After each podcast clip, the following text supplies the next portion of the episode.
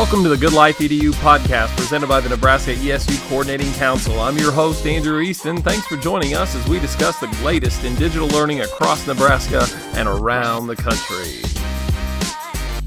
All right, I'd like to welcome everybody back for another episode of the Good Life EDU podcast. And this week, get a chance to catch up with my good friend Aaron Bredenkamp of ESU3. He is an education consultant there. Uh, and we're going to talk a little bit today about MTSS. And so I'm really grateful to Aaron for taking the time out of his schedule to uh, have this conversation. Uh, Aaron and I actually go all the way back to our West Side days. Uh, and so I had a chance to work with him when I was still in the classroom as uh, he was an assistant principal there for us at West Side. So I know Aaron pretty well. I'm going to give him a little bit of space here. For those that don't know you, Aaron, can you share a little bit of your backstory in education? Yeah, absolutely. So I am a non traditional educator that taught in non traditional classrooms, meaning I started my educational career as a part of Teach for America in Chicago and taught in Chicago's alternative settings classroom at the high school level. After being there for a handful of years, decided to move back to Nebraska, which is my home, and started at Westside's alternative school. Taught there for a long time, taught mathematics, and eventually landed the position of assistant principal up at the high school. So it was nice. I think I got that position because of my view on student discipline. And I would say overall, those formative years teaching and being a part of the alternative classroom has really shaped everything that I've been a part of in my educational career, whether it is behaviors or whether it's academics. You know, working with those students are really what continues to inspire me today. Well, and this isn't the direction we're going to go, but I'm going to put you on the spot then and ask a little bit more about that as I press into it. What would you say were some of those key takeaways that that experience equips you with the perspective to, yeah, think about, as you said, discipline or, or even the relationships with those students a little differently than the than someone who doesn't have that same experience? Yeah, so I think the traditional model of student success is based on things like earning grades, completing tests, things like that. And often those are used as a measurement tool of one's intelligence and ability even to learn. And I quickly learned in the alternative classroom that that's absolutely not true. I worked with some extremely smart and intelligent students, but they had trouble doing school. School was not the easiest thing for them. And an example I often use with traditional classroom teachers is their students might score really, really high on their calculus test. But if that student uh, was kicked out of their house that night, would they know what to do and get to school the next day? And my kids in the alternative school would, but they wouldn't score so high on the calculus test. So, really, it was just a way of trying to unlock the intelligence that they already had. And oftentimes that meant giving them some confidence. You know, a lot of the students who fail have a track record of failure. And so they almost are kind of taught in some ways that they can't be successful. And it was always amazing to me when I would work with the students and give them an opportunity to be successful, how quickly you could see their opinion change on themselves, that they were even just putting forth effort that teachers in the traditional classroom hadn't seen, you know and I'm not bashing on the traditional classroom. You know, I was the alternative setting works for those kids because of some of the adjustments that are made, lower class sizes, different types of pacing, that type of thing, incorporation of social skills that students might be lacking. So overall, I think it's just instead of approaching those students in kind of the deficit mindset, it's more of how do we optimize who they are. Thanks for sharing that. And I love your heart behind that too. And I've known that to be true about your work from the time when you were in the classroom, like all the way through to now. And uh, I know that that is a motivating factor in your appreciation for MTSS work also. And so maybe we'll kind of do that as a little segue and a pivot, but that's really nice to have gone there to sort of establish that why ahead of time. Uh, Aaron, MTSS, for those that don't know that acronym amongst all the other acronyms in our alphabet soup of education, yeah. Can you talk to us about just kind of 30,000 foot view? What is MTSS? Sure. So, multi tiered systems of support. And I would be fired by the MTSS Society if I didn't mention the triangle that we've all seen at every MTSS and PBIS conference. Um, but essentially, it's the idea of kind of tiering out interventions or intensified instruction to meet student needs. And that's one nice thing about multi tiered systems of support is that it incorporates everything else that you do in education. So anything that you're discussing falls under the MTSS umbrella. I've also heard people talk about how MTSS is the fabric that ties everything together. So, for instance, equity is also a very hot conversation in education right now. And often when I engage in those conversations, we discuss how do we achieve equity through MTSS? So equity is the why and MTSS is the how, right? And you can think of that whether we're talking about math scores or social emotional learning or you know, basically anything that occurs within the school day can be incorporated into an MTSS framework. The thing I will say is that often when people hear multi tiered systems of support, they often hear the multi tiered and then the support. They don't spend a lot of time really thinking about that system side of things. And I'm going to say this probably umpteen times in this conversations, but one of the issues with schools, one of the reasons that we're so exhausted is that we operate more sporadically than we do systematically. And so things are often triggered as a reaction to something rather than being proactive. If you design your MTSS system properly, it really alleviates some of that run around trying to put out fires because you're really trying to think ahead of what may come down the road. That's kind of the piece that people often will, will skip over. They'll just want to talk more about intensified instructions or interventions and how do we have a student that's struggling with reading, how do we improve their reading scores? You know, that's often how they approach it. Well, and so within that too, I think it's probably good to tease out, and then I do have a follow up question to this. I think it's important to tease out what these multiple tiers are. Uh, yeah. And so, can still kind of 30,000 foot view here, but could you break those down for us? Yeah. So, tier one is what everybody gets whole group, whole class instruction, lessons that are designed for everybody, that type of stuff. And there's a ton of stuff that falls under your tier one, and we'll, we can explore that more in depth later on. But that's your, your tier one. Now, there's tier two, which is kind of an extra scoop, just a little bit more. Generally, it means extending your instructional time by about 50% and utilizing some small groups. Oftentimes, when we talk about tier two, I put some pressure on schools to think about what I call tier one plus, which is kind of how do we incorporate that tier two practice within our classroom. And so you're, you're starting to see this stuff in, in a lot of curriculum as well. Worked with some districts that are doing elementary math selection, and they'll have stuff to pull students over to a corner for a quick reteach of what the lesson was, right? So that should be your tier two. It's generally just a smaller group, about 50% additional instructional time. And then you hit tier three, which is personalized and should be about 100% more instructional time.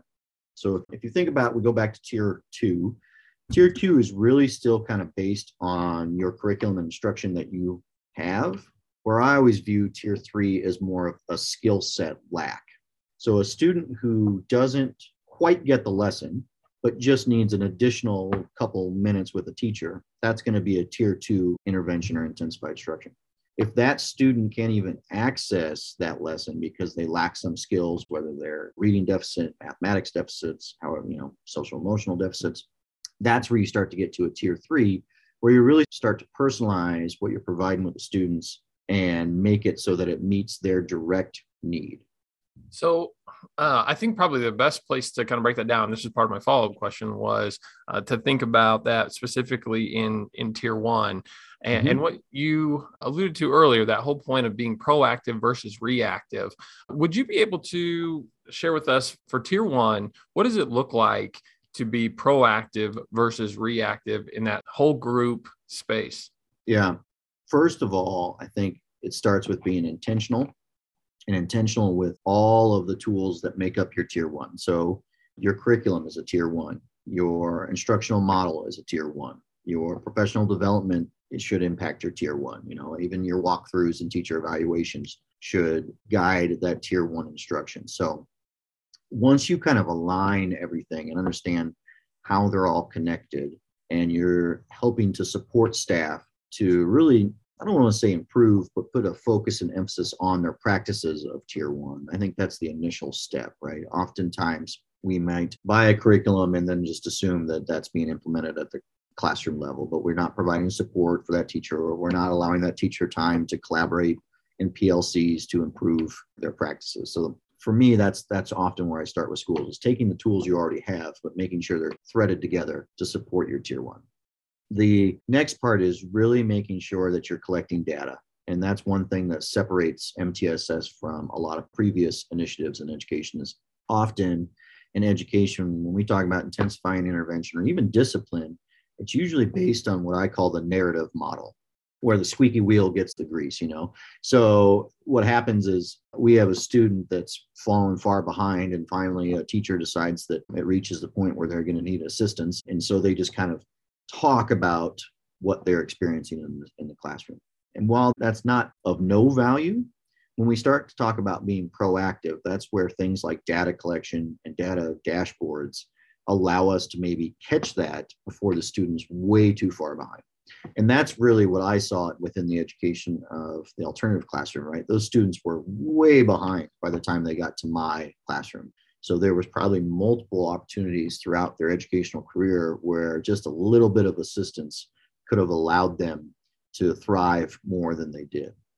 So really we got to make sure that we're collecting data in a way that fits into our classroom, fits into our curriculum instruction but is also able to be used so that we can create these early warning systems where we can identify students who might be having struggles within different areas and need some tier two support or even a tier one plus support. So you talk about, uh, we'll go back to the same example of uh, elementary mathematics. So part of that, when we were discussing incorporating those one plus strategies within the classroom, one of the things we had to help teachers with was instructional design so that those kind of questions were a part of their everyday lesson. So they quickly knew which students they needed to pull off to the side to give an additional instructional time to. It's those kind of conversations where you're really trying to make sure that you're collecting the data and then you're also using it to determine what your next steps are. Which makes total sense because that's why I could see why it would be so necessary to have PLCs that are functioning at a pretty high level because yeah. maybe you might not even notice within your own classroom's data some things relative to common assessments with other teachers right? I mean is there anything to that absolutely. Yeah. I often say plcs are tier one problem solving teams you know because they incorporate so much of what is mtss you know they incorporate data they incorporate problem solving processes they incorporate identifying ways to improve or intensify instruction. So the PLC, in my opinion, is essential to having a really well rounded tier one. Also, in my opinion, the expertise of tier one comes out of the classroom, right? That's really who drives and thrives that tier one within a school. You know, an administrator can support it, like I talked about, by designing professional development or designing time within the calendar year or things like that. But really, the practices within the classroom are what's going to build your, your tier one. And, and that's what reminds me of, uh, and I would encourage folks to go back and listen to the previous podcast from Kay Novak, where she advocates for employing different strategies or at least having different choice options for students uh, so that they might be able to find strategies that help them in that whole class setting uh, that right would that then be the proactive type of practice that you're talking about? absolutely yeah. So a lot of times the in, throughout the problem solving processes when you get to these problem solving teams you know those conversations can sometimes be uncomfortable for teachers and educators because i think they feel often like it's a gotcha or like they're not doing their job to the fullest.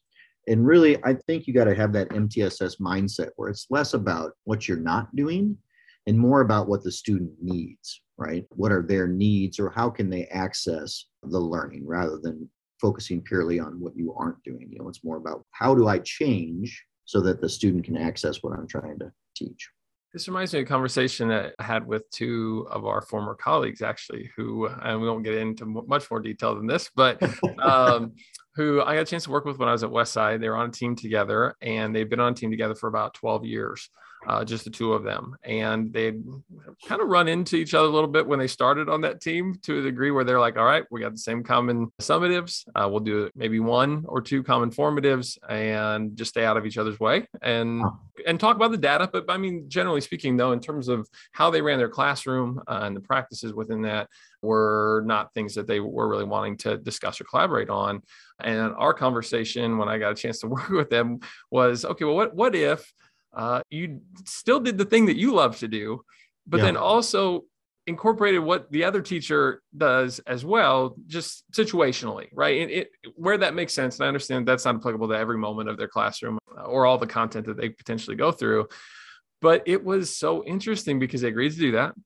And then when I followed up with them later, they both said that they felt like about 50% of their students went about this particular activity the way that they themselves had always taught it and that the other 50 did the other teacher strategy and they were floored at this yeah. thought that like for the last 12 years 50% of the students could have had access like you're saying you know through a different avenue uh, that would have been maybe a little bit more ideal for them. Uh, and all it took i think in this instance at least was just being open to differences that that were there and considering just learning from from somebody on their team. So there's back to the power of plc yes 100% yeah and incorporating those differentiated practices in your classroom are again what's going to make those lessons accessible to students who may not have been even a participant of them prior you know and that's again back to my past that's where i saw kids in the alternative school who were tackling algebra 2 problems that previously teachers said would never even get past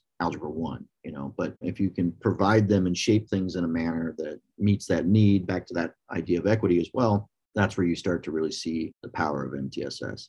Um, and then that's back to that idea of what students need. It becomes more of that kind of concept of being prescriptive with your instructional practices. So I guess then the most logical next step would be to ask, how do we go about starting to invest in this MTSS work if a district has not yet? And what's kind of helpful for those starting out? Yeah.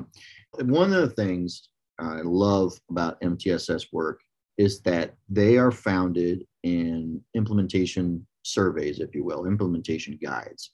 And if you use those to develop your action plans and move slowly, you can create your MTSS system. The old saying, you got to go slow to go fast, I know is frustrating, but that's 100% true in MTSS. And the reason it's so true in MTSS is because some of these conversations are really big some of them are super difficult, and some of them take a lot of coordinating a lot of different pieces, right? Particularly when we start thinking about the secondary level, where there's so many cogs in the wheel within a secondary building. So I would strongly suggest looking up what's called the SAM, and that's your measurement that will measure how implemented you have with MTSS. So get a team together that's going to be your MTSS team make sure it incorporates admin, counselors, academics, uh, teachers, you know, all those things.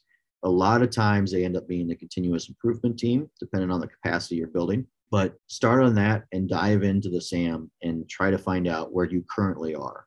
And then it can be daunting because you can see 10,000 things you could do, right? Yeah. 10,000 ways you could be better. And so I always tell teams pick one or two, maybe three that you want to put an emphasis on for next year and focus on those. And the nice thing about the SAM is it's set up in a matrix.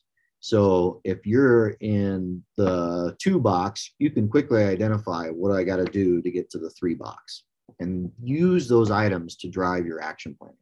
And then spend the year trying to focus and work on those things that you want to have an emphasis on. And over time, you will see a system develop. You know, it's not going to be overnight. You're not going to be zero to MTSS and because you come to ESU3 for one session. That's not how that works. Because really what MTSS is, is that continual process of improvement, that continual lens of what could we be doing different? How can we be doing this better? You know, what's the data telling us that we need to have improvements on? But identifying those kind of slow steps and growth are really what's going to lead you down the paths of success.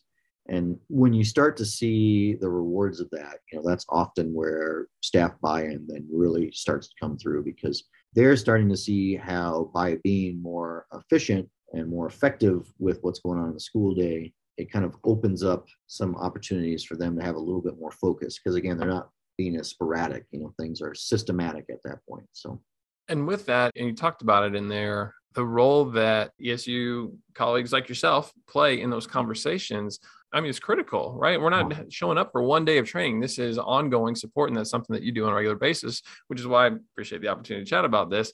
How, yeah. how many schools do you support with this work in particular? Uh, right. And with that, I'm sure that there are lessons that you learn in one context that apply to the other, being able to jump in and out of systems, right?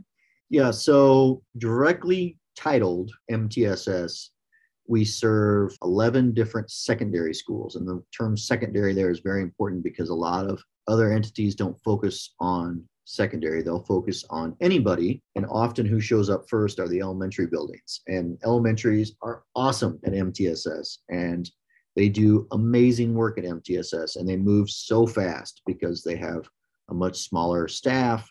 They have a teacher that's with the students for almost the majority of the day. They can just unroll things way faster than high schools and middle schools. And so we serve 11 middle schools where we really act as the guide on the side for some of those tough conversations that often have to happen at the high school level, right? But then there's so many other things that are within the MTSS framework that we support. So we support school mental health workshops where we help schools design that side of their MTSS system where they talk about what is tier one, what is tier two, what is tier three for school for mental health within our buildings. Behavior, same thing. PBIS, right? We talk about tier ones, two, and three of behavior. So even though it's not directly labeled as MTSS, if your system's functioning in the correct way, it all falls under there, right? There shouldn't be anything that you can do that is outside of that. That's why they often get called the umbrella, right? That's the, the right. cliche. Well, and as you were talking there too, it reminded me of, and we do these social PD stories where it's a 90 second snippet of professional learning through our social media.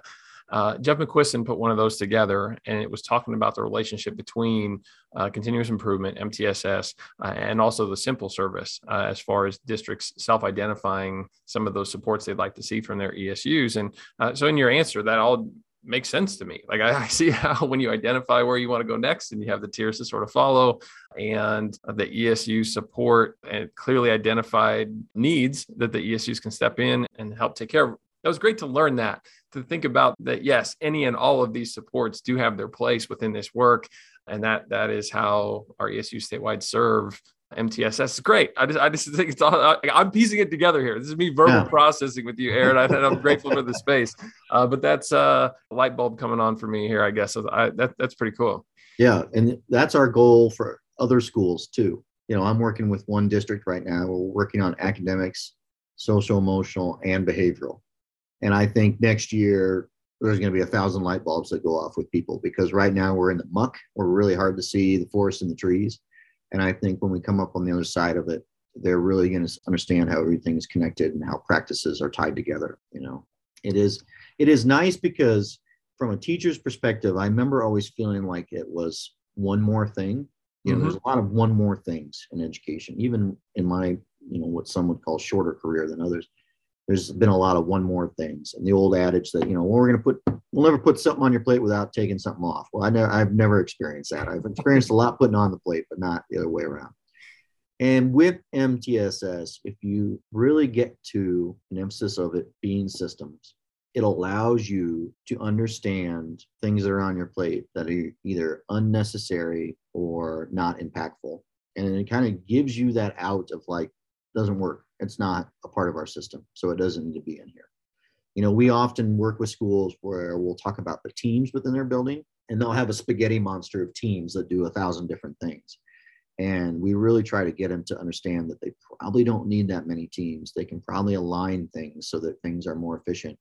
And then that goes back to what we were talking about earlier. If I'm a teacher that's on four teams, maybe I only have to be on one team now and that saves me time which is impactful to my students in the classroom right? Back to that tier one stuff. Mm-hmm. so if we can make people make connections like that and see the efficiency within the model and allow them that opportunity to say this doesn't work we understand it might not be the most comfortable thing for us for adults but it doesn't work and is not a part of our system. Again mtss provides you that kind of basis of your argument. Gosh Aaron, I so appreciate you taking some time to visit with us today. I've learned so much over the course of this conversation, and I always appreciate too. And I know that this is all yeah near and dear to your why and your yeah. heart for, for kids, and that's inspiring to me. And it's something that I know is great work that's shared throughout our ESU network with colleagues who are advocating for this work across the entire state of Nebraska. So, uh, thanks for what you do each and every day. Thanks for joining us for today's podcast. Yeah, thanks uh, for letting me be a part of it.